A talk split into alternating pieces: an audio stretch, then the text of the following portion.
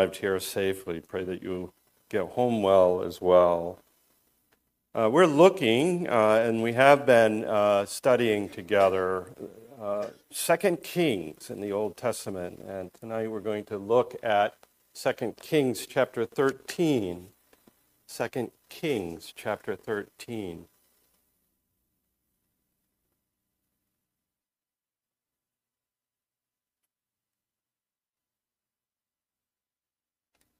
And uh, this is uh, a section uh, that uh, uh, follows uh, some history that just let me recap before I actually read chapter 13.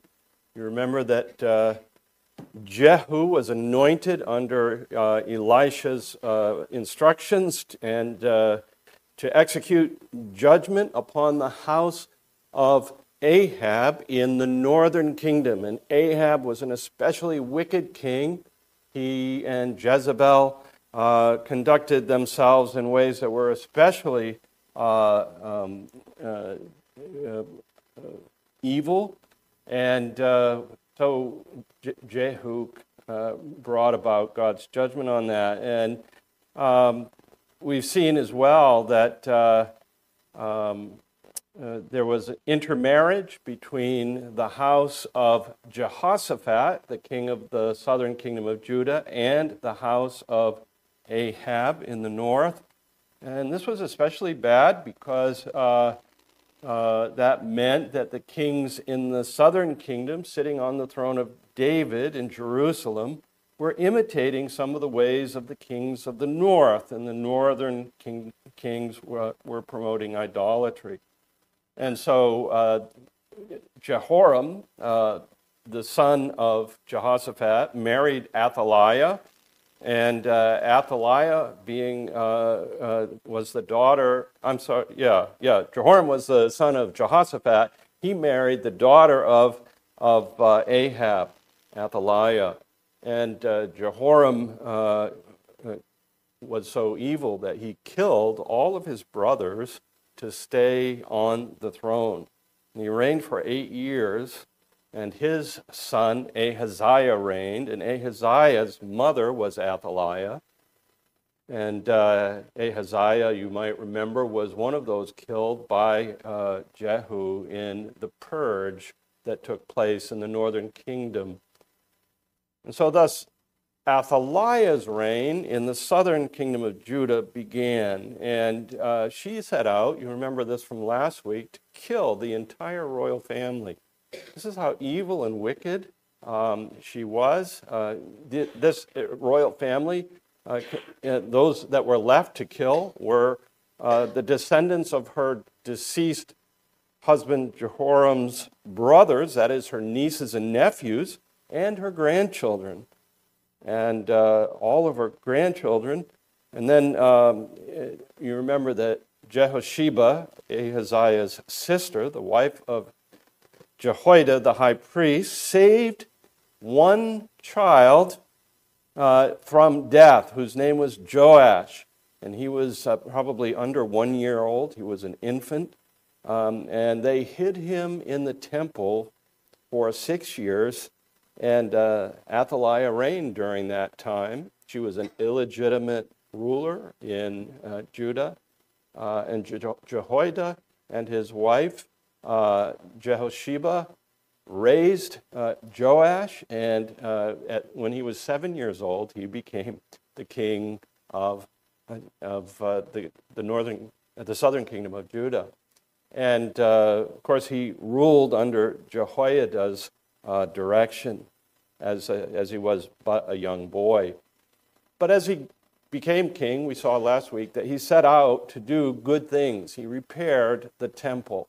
And um, he succeeded in bringing about many good uh, things with respect to the reestablishing of proper worship in the temple and the destru- destruction of uh, Baal worship that had even arisen due to Athaliah's influence had arisen in the, the kingdom of Judah. And so there is a um, there, there is a, a, a, period of time when the, the the kingdom of Judah and the kingdom of uh, Israel to the north were both engaged in very wicked practices. Well, uh, uh, when, when uh, Jehoiada died, we see that Joash begins. Remember, he was just seven years old when he began, and he reigned under the influence of Jehoiada. When, uh, when Jehoiada died at 130 years old, Joash began to listen to the advisors of uh, the towns and cities of Judah who were re- urging him to return to the worship of idols. And uh, as a consequence, uh, the Lord used the king of Syria to the north, Hazael, to punish the kingdom of Judah and to punish uh, Joash.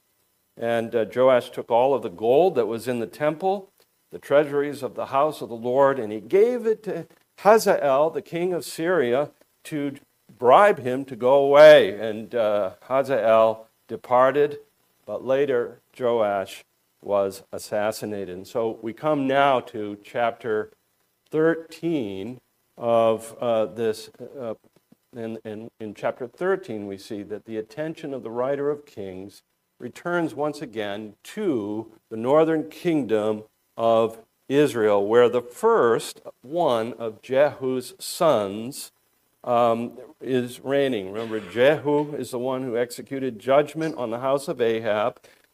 He has a long reign, and when he died, the first of his sons reigns, and his name was Jeho- Jehoahaz. I know it's hard to remember these names, uh, they are so alike. Uh, I'm very aware of it in uh, myself. And though uh, Jehoahaz is uh, very uh, wicked, yet we see that uh, because of God's promise to Jehu that God would allow his house to extend itself over four generations. And so uh, Jehoahaz is, uh, he is not, as we're, as we're going to see in just a minute, not a good king. And uh, we're going to see in this chapter, I want us to see um, some surprises. You might, you might, when you're reading a book, sometimes you kind of are following things along and you expect things to come out in a certain way. And, and you're surprised at what you read. So as we read chapter 13, I invite you to ask yourself the question what is it that is here that is surprising to me, given the fact that the kingdom of the north uh, is very much in, uh, if, if you're into the stock market at all, very much in a bear market. Uh, they have lower highs and lower lows. So in a bear market, that's what happens. You have sometimes you have things are getting better but they don't get very much better. And then it goes down again even farther. And so that's what we see in the kingdom of Israel. In a sense, it's in a slide. But it's a slide that isn't just a straight shot down. There are, there are, there are improvements along the way, and then there's more descent into, toward ultimately the judgment of God falling on the kingdom of Israel. So as we read this, ask yourself, what are the surprises? So, hear the word of God from 2 Kings chapter 13. In the 23rd year of Joash, the son of Ahaziah, the king of Judah, Ahaz, the son of Jehu, began to reign over Israel in Samaria. And he reigned 17 years. And he did what was evil in the sight of the Lord and followed the sins of Jeroboam the son of Nebat, which he made Israel to sin, and he did not depart from them. And the anger of the Lord was kindled against Israel, and he gave them continually into the hand of Hazael, king of Syria, and into the hand of Benhadad, the, the son of Hazael. And then Jehoahaz sought the favor of the Lord, and the Lord listened to him for he saw the oppression of Israel, how the king of Syria oppressed them. And therefore the Lord gave Israel a Savior, so that they escaped from the hand of the Syrians. And the people of Israel lived in their homes as formerly. Nevertheless, they did not depart from the sins of the house of Jeroboam, which he made Israel to sin, but walked in them. And the Asherah also remained in Samaria, for there was not left to Jehoahaz an army of more than fifty horsemen, and ten chariots, and ten thousand footmen. For the king of Syria had destroyed them and made them like the dust at threshing. And now the rest of the acts of Jehoahaz and all that he did and his might, are they not written in the book of the Chronicles of the kings of Israel? And so Jehoahaz slept with his fathers, and they buried him in Samaria. And Joash, his son, reigned in his place. In the 37th year of Joash, king of Judah, Jehoash, the son of Jehoahaz, began to reign over Israel in Samaria, and he reigned 16 years. He also did what was evil in the sight of the Lord, and he did not depart from all the sins of Jeroboam, the son of Nebat, which he made Israel to sin, but he walked in them. Now, the rest of the acts of Joash and all that he did, and the might with which he fought against Amaziah, the king of Judah, are they not written in the book of the Chronicles of the kings of Israel? So Joash slept with his fathers, and Jeroboam sat on his throne. In Jer- uh, yeah, Jeroboam sat on his throne, and Joash was buried in Samaria and uh, with the kings of Israel. And now, when Elisha had fallen sick with the illness of which he was to die, Joash the king of Israel went down to him and wept before him, crying, My father, my father, the chariots of Israel and its horsemen. And Elisha said to him, Take a bow and arrows. So he took a bow and arrows. And then he said to the king of Israel, Draw the bow. And he drew it. And Elisha laid his hands on the king's hands. And he said, Open the window eastward. And he opened it. And then Elisha said, Shoot. And he shot. And he said, The Lord's arrow of victory the arrow of victory over Syria. For you shall fight the Syrians in Aphek until you have made an end of them. And he said, Take the arrows. And he took them. And he said to the king of Israel, Strike the ground with them. And he struck them. And he struck three times and stopped. And then the man of God was angry with him and said, You should have you should have struck five or six times. Then you would have struck down Syria until you had made an end of it. But now you will strike down Syria only three times. And so Elisha died, and they buried him. Now, bands of Moabites used to invade the land in the spring of the year. And as a man was being buried, behold, a marauding band was seen, and the man was thrown into the grave of Elisha. And as soon as the man touched the bones of Elisha, he revived and stood on his feet. Now Hazael, king of Syria, oppressed Israel all the days of Jehoahaz. But the Lord was gracious to them and had compassion on them, and he turned toward them because of his covenant with Abraham, Isaac, and Jacob.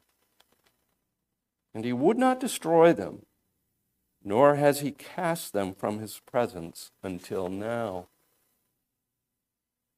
When Hazael, king of Syria, died, Benhadad, his son, became king in his place. Then Jehoash, the son of Jehoahaz, took again from Benhadad, the son of Hazael, the cities that he had taken from Jehoahaz, his father, in war. Three times Joash defeated him and recovered the cities of Israel. So ends the reading of God's word. Let us pray. Our gracious God and Heavenly Father, we do pray that as we have read this account, that we might learn from it those things that would uh, speak to us in our need. For Lord, we come to you as those who are needy sinners, so in much, so much in need of your grace. Would you show yourself to us in mercy this night? And we ask this in Jesus' name. Amen. So I want to divide this into three parts, three surprises in this chapter, with an explanation at the end of the chapter as to what, the, why things turned out the way that they did. And so the first surprise I want us to see, if we look together at verse 2, we see that Jehoahaz was evil. He did what was evil in the sight of the Lord, and he followed the sins of Jeroboam the son of Nebat, which he made Israel to sin, and he did not depart from them. Now, uh, you might be wondering, what are the sins of Jeroboam the sons of Nebat, uh, which he made Israel to sin and did not depart from? And, and, and basically, the reference there is that uh, Jehoahaz continued the practice of Jeroboam in the, in the northern kingdom of Israel of worshiping God under the guise of, uh, of, of, of idols that he set up in uh, the land, one in the southern part and one in the northern. And he promoted the false worship of God. And he did so in spite of the fact that God had revealed himself clearly as being opposed to this. And so Israel, who was made in, and, and brought into a loving relationship with the God of the covenant, instead of worshiping God as God had instructed them, they profaned the honor and the glory of God by worshiping idols. And uh, as Paul would say it, they changed the glory of the incorruptible God into the likeness of an ox uh, the truth of God into a lie. And isn't that what is the problem that we have?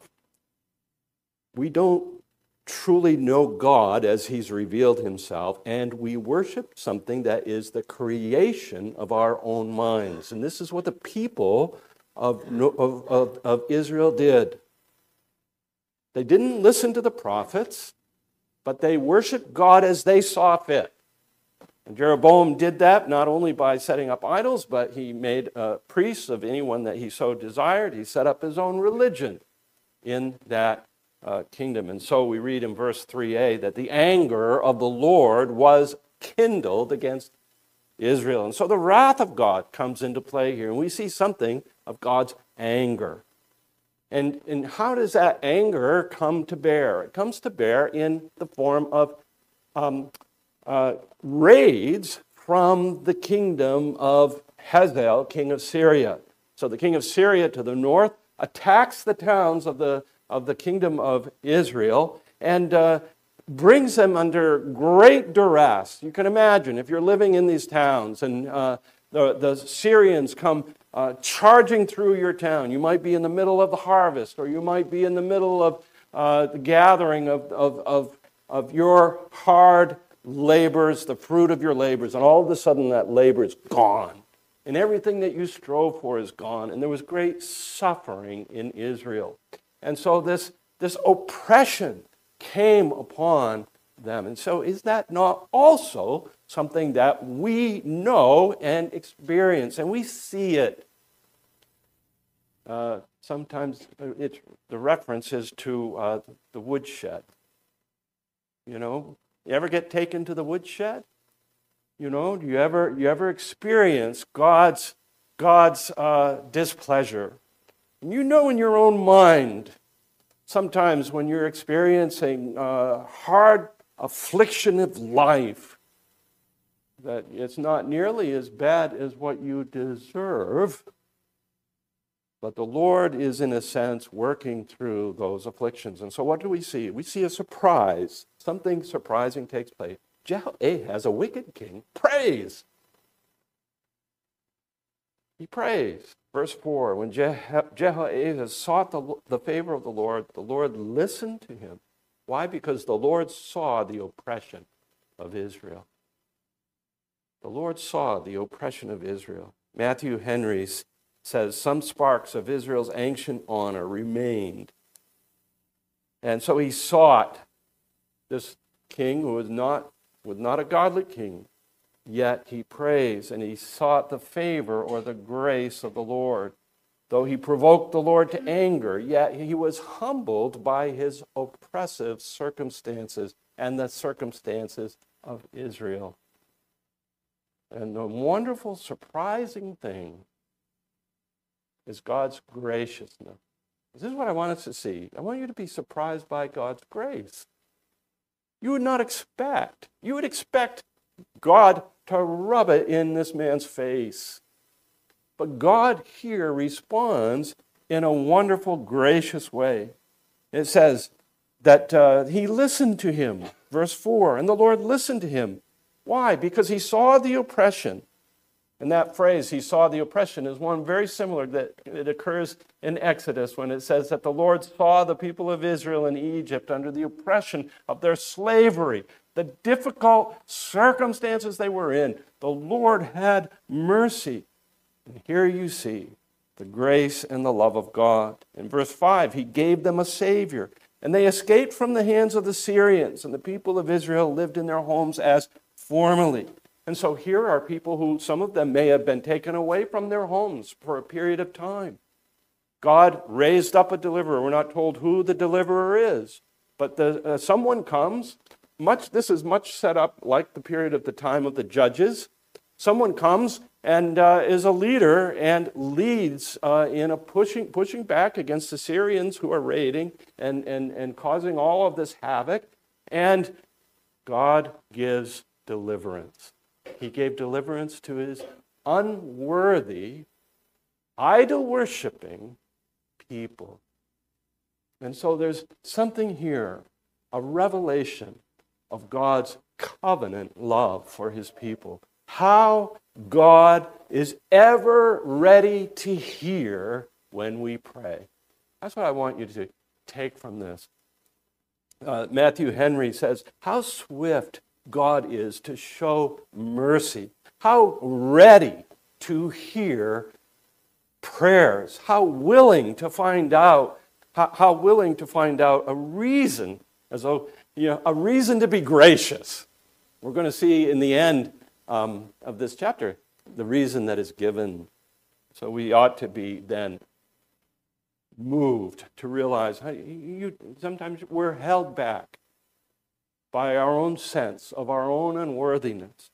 If this man, who was a wicked king, could cry out to God, and God heard his prayer, and God uh, gave a Savior to the people of Israel, unworthy though they were, God is ever ready to hear you when you cry to Him. How much more is He ready to hear you when you cry to Him in the name of Jesus Christ, the Son of God? And so I want to see then also that uh, the resulting of this is that, that the people of Israel, we're told, did not turn from the sins of the house of Jeroboam. They continued in them. And uh, the people of Israel got weaker and weaker, so weak that they lost all their horsemen and their chariots. We read about that in verse 7. The army was just about decimated and made into nothing. And so uh, Je- Jehoahaz died, and uh, he is buried, and his son, uh, Jehoash, uh, the son of Jehoahaz, we're told in verse 10, begins to reign in Israel. He also did what was evil. And here we come now to the second surprise. Jeho, Je, Je, Jehoash uh, uh, is a king that is dealt with very quickly. You can see in verse 11, he did what was evil in the sight of the Lord. He did not depart from the sins of Jeroboam, the sons of Nebat, which he made Israel to sin, to sin, but he walked in them. And then that's it for him. Now, the rest of the uh, acts of Joash and all that he did, in the might, etc. Uh, are they not written? And so Joash slept with his fathers, and, and that's it. But then you have this account that immediately follows, and the break that it shows in the ESV. I kind of wish that break wasn't there because the, the author says is basically saying this king was a wicked king, and there's not much to say. But there is one thing that I want to tell you about. This one event uh, that tells you everything you know you need to know about this king and that is uh, his uh, meeting with um, his meeting with Elisha. We're told uh, that Elisha had fallen sick in verse 14 with a sickness with which he was to die. So Elisha the prophet, the great prophet, is coming to the end of his life. And, um, and uh, Joash, the king of Israel, goes down to him to visit him. And that's a good thing. It is a good thing. This is a good thing that this evil king did. He went to the prophet and he uh, cried, uh, My father, my father, the chariots of Israel and the horsemen. And, and, and so, what's it? What, what, this expression uh, of, of intense emotion, weeping. Um, why was he weeping? Uh, probably not uh, for Elisha, probably for the fact that he knew that Elisha represented Israel's strength. The Word of God, as it was ministered through Elisha the prophet, were was as effective as the, was, was the chariots of Israel and its horsemen. You might remember in some of the events in Elisha's life in which uh, uh, the, the chariots of God, the angels, came um, and, and did amazing things under his direction. And uh, with Elisha's death, uh, this king, uh, Joash, feels that his kingdom is going to be defenseless. And it's really a selfish uh, thing that he expresses. Uh, Ralph Davis says the presence of the prophet and the ministry of his word had been a shield to the nation. And yet, uh, now it appears this king is worried that once the prophet's ministry is no longer there, that, uh, you, that Israel will be left defenseless. And yet, we see um, that uh, God gives Joash a promise. Elisha gives Joash a promise. And this we see in this event that takes place with this uh, Elisha's giving instructions to Joash. And this is, the, the writer really wants you to focus on this because he's telling you every command uh, that Elisha gives and everything that Joash does in response. He says, Take a bow and arrows, verse 15. So he took a bow and arrows. Then he said to the king of Israel, Draw the bow, and he drew it. And Elisha laid his hands on the king's hands. And I want you to see, imagine that in your mind. The king is uh, draw, he has his bow drawn. It's pointing out the window. What does Elisha do? He walks up behind the king. He puts his hand on the one hand and his hand on the other. So you can imagine his body was enveloping the king. Now, anytime his body envelopes somebody, you kind of think there's more to this than meets the eye. And it's right that uh, he is, he, is, he, is wrapping his body, he's putting his hands on the king's hands. And they open the, the, the window, and Elisha says, Shoot, and he shoots. And it said, Elisha then gives a promise the Lord's arrow of victory, the arrow of victory over Syria, for you shall fight the Syrians until you have made an end to them. You see here how he instructs him. But the significance of this, it was an acted oracle. That's basically what it is. It's an acted oracle, and it is almost a sacrament. The act itself is the power of God coming through the prophet onto the king, and the king here receiving. Uh, uh, you can uh, you can you can just uh, see God's grace coming to this king through the prophet's act and promise, promising him a victory he doesn't deserve, promising him to delay the judgment, that the judgment that God is bringing upon Israel is going to be delayed. And this, again, is God's surprising grace.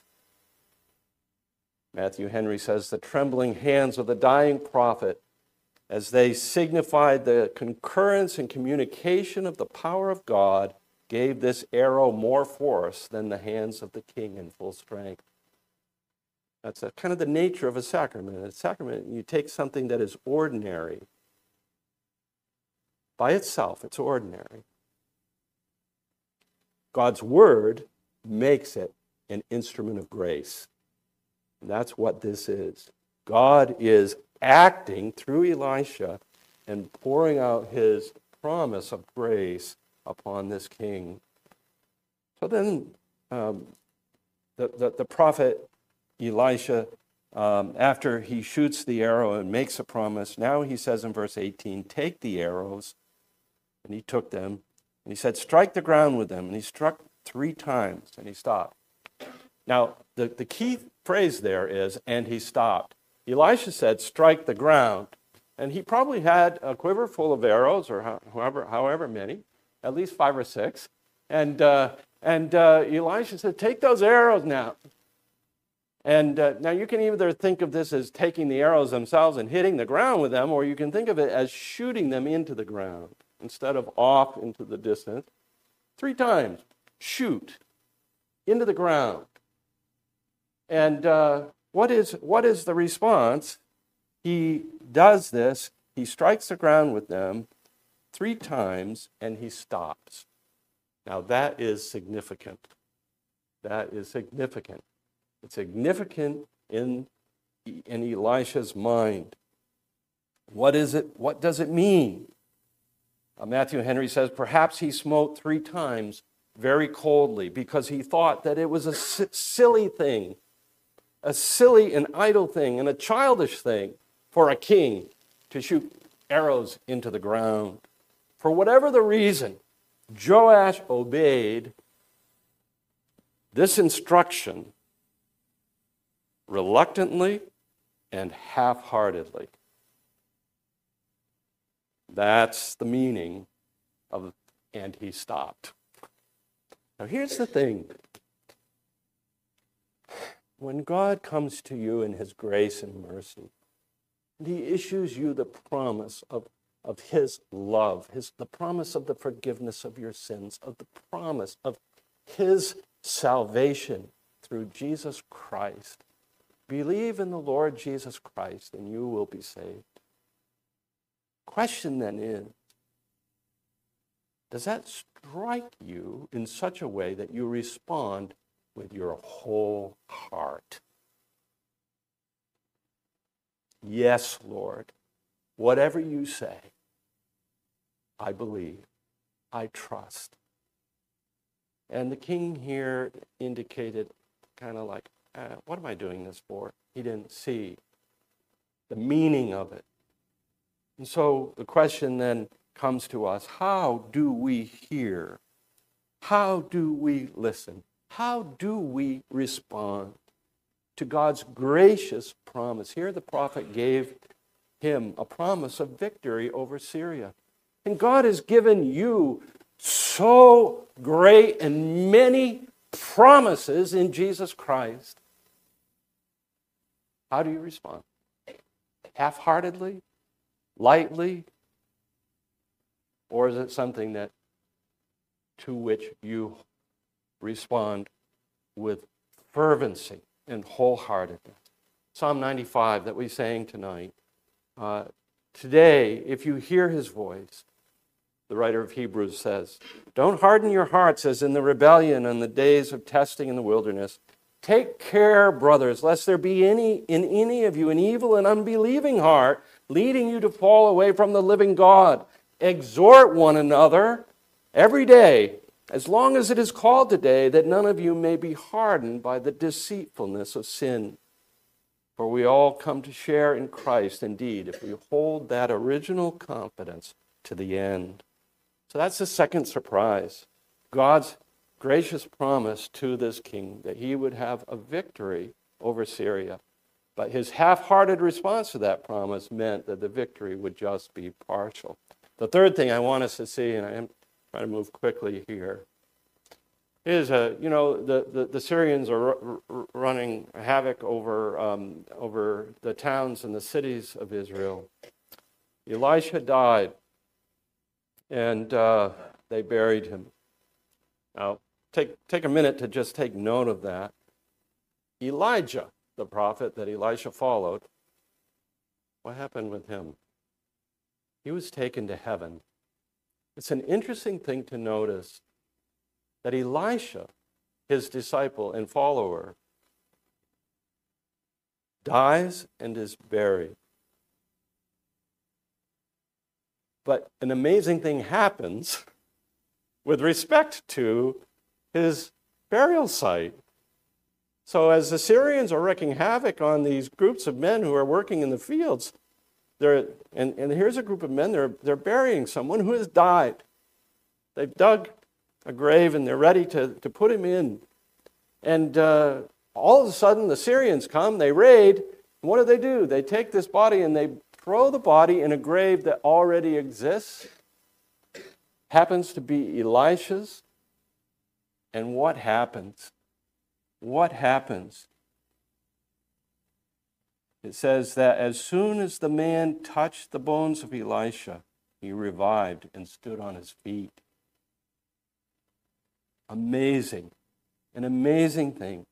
Though Elisha is dead and his bones are buried, yet his bones become the instrument of God's power. Elisha, the, king, the, the, the prophet, was dead, but God is not. And that's what you need to know.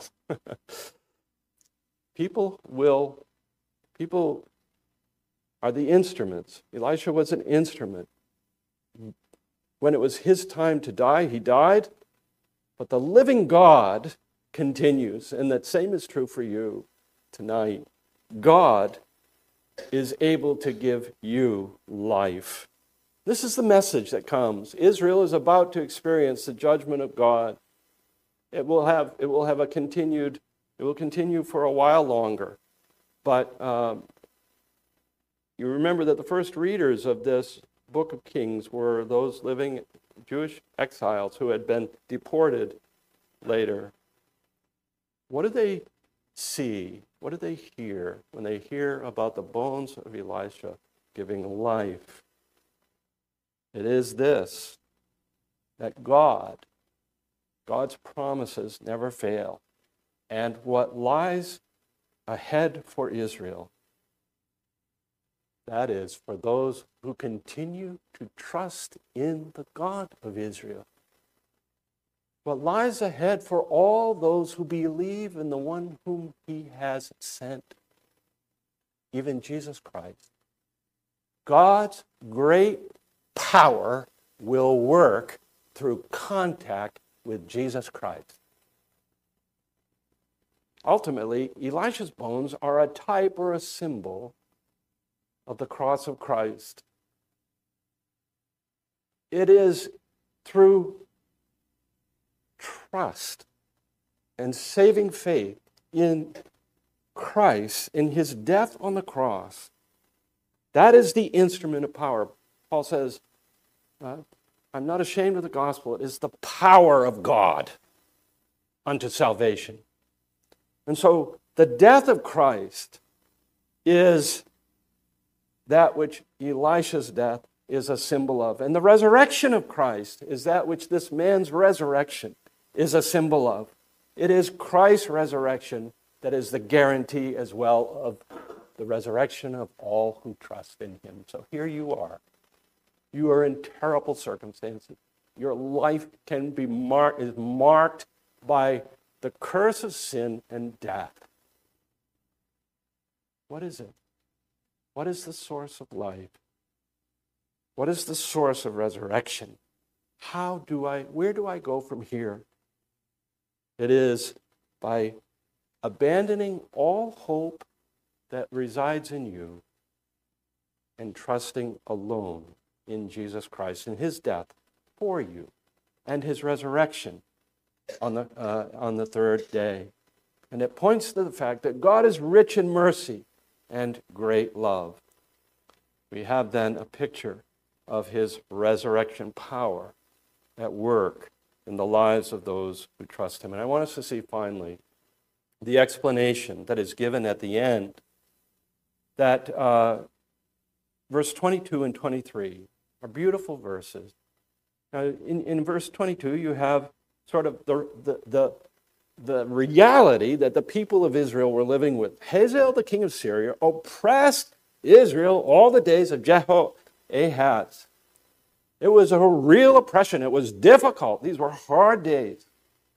But verse 23 says, But the Lord was gracious to them and had compassion on them. and he turned toward them.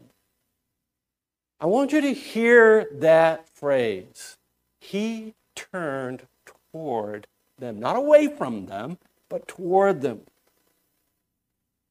Because of his covenant with Abraham, Isaac, and Jacob. Now, he says, he would not destroy them, nor would he cast them away from his presence until now. In other words, up until this point, God keeps delaying, keeps delaying. And so it is often the case that we experience waves of oppression. But God delays judgment, He delays judgment until finally we are brought to a place of repentance and faith and trust in Him.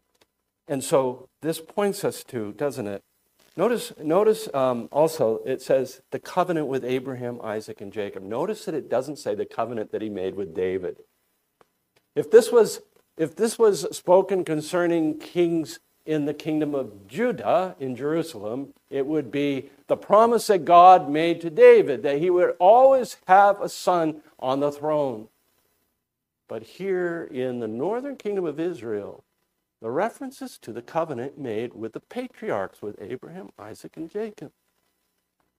And if there's one thing you know about the covenant that God made with Abraham, Isaac, and Jacob, it was unilateral, it was unconditional, it was God promising to give Abraham a seed and to do everything that Abraham needed to bring him into the promised land, his descendants, and uh, Abraham into the promised land. And God undertakes it. And so the question then is what is the channel of blessing for us tonight? The seed of Abraham is Jesus Christ. It is through the covenant that God made with Jesus Christ and it's because of the covenant that God made with Jesus Christ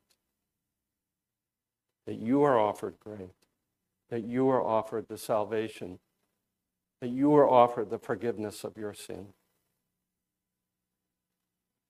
It's because of that. And so then, this is a surprising chapter, isn't it? You have all these wicked people doing wicked things, and wicked kings and wicked people brought to oppressive conditioned. And in the end, they don't respond as they should. But God's faithfulness, His goodness, is continually shown time after time after time. So, what I want you to know is that God is always ready. He is, as Matthew Henry says, in a sense, looking for a reason to be gracious. And so, if you're going through a time in your life where you know that you need to get down on your knees and pray to God, fervently pray, don't think. Don't think that God will turn his back. Don't think that God will not hear. Remember that phrase. He turned toward them. He listened. He turned toward them. And it's God's promise to you in Christ that He will do the same for you every time you turn to Him in prayer. Surprised by grace. That's the message of this chapter. But grace that is found in Jesus Christ alone. Let us pray. Our gracious God and Heavenly Father, how we do thank you that you have given to us a Savior. You have given to us the one who is the seed of Abraham the one who is the God man, who has accomplished everything for us. And in his death and resurrection, we have life. Oh, Father, may it be that we would continually be turning to you, ever realizing your readiness to hear us. Help us to do that, we pray. And forgive us for the, the way that we don't. Help us, O oh God, to respond to you with all of our hearts. And we ask this in Jesus' name. Amen. Our final hymn tonight is uh, is uh, hymn number 391 Come, O come, thou quickening spirit. Let's stand together and sing.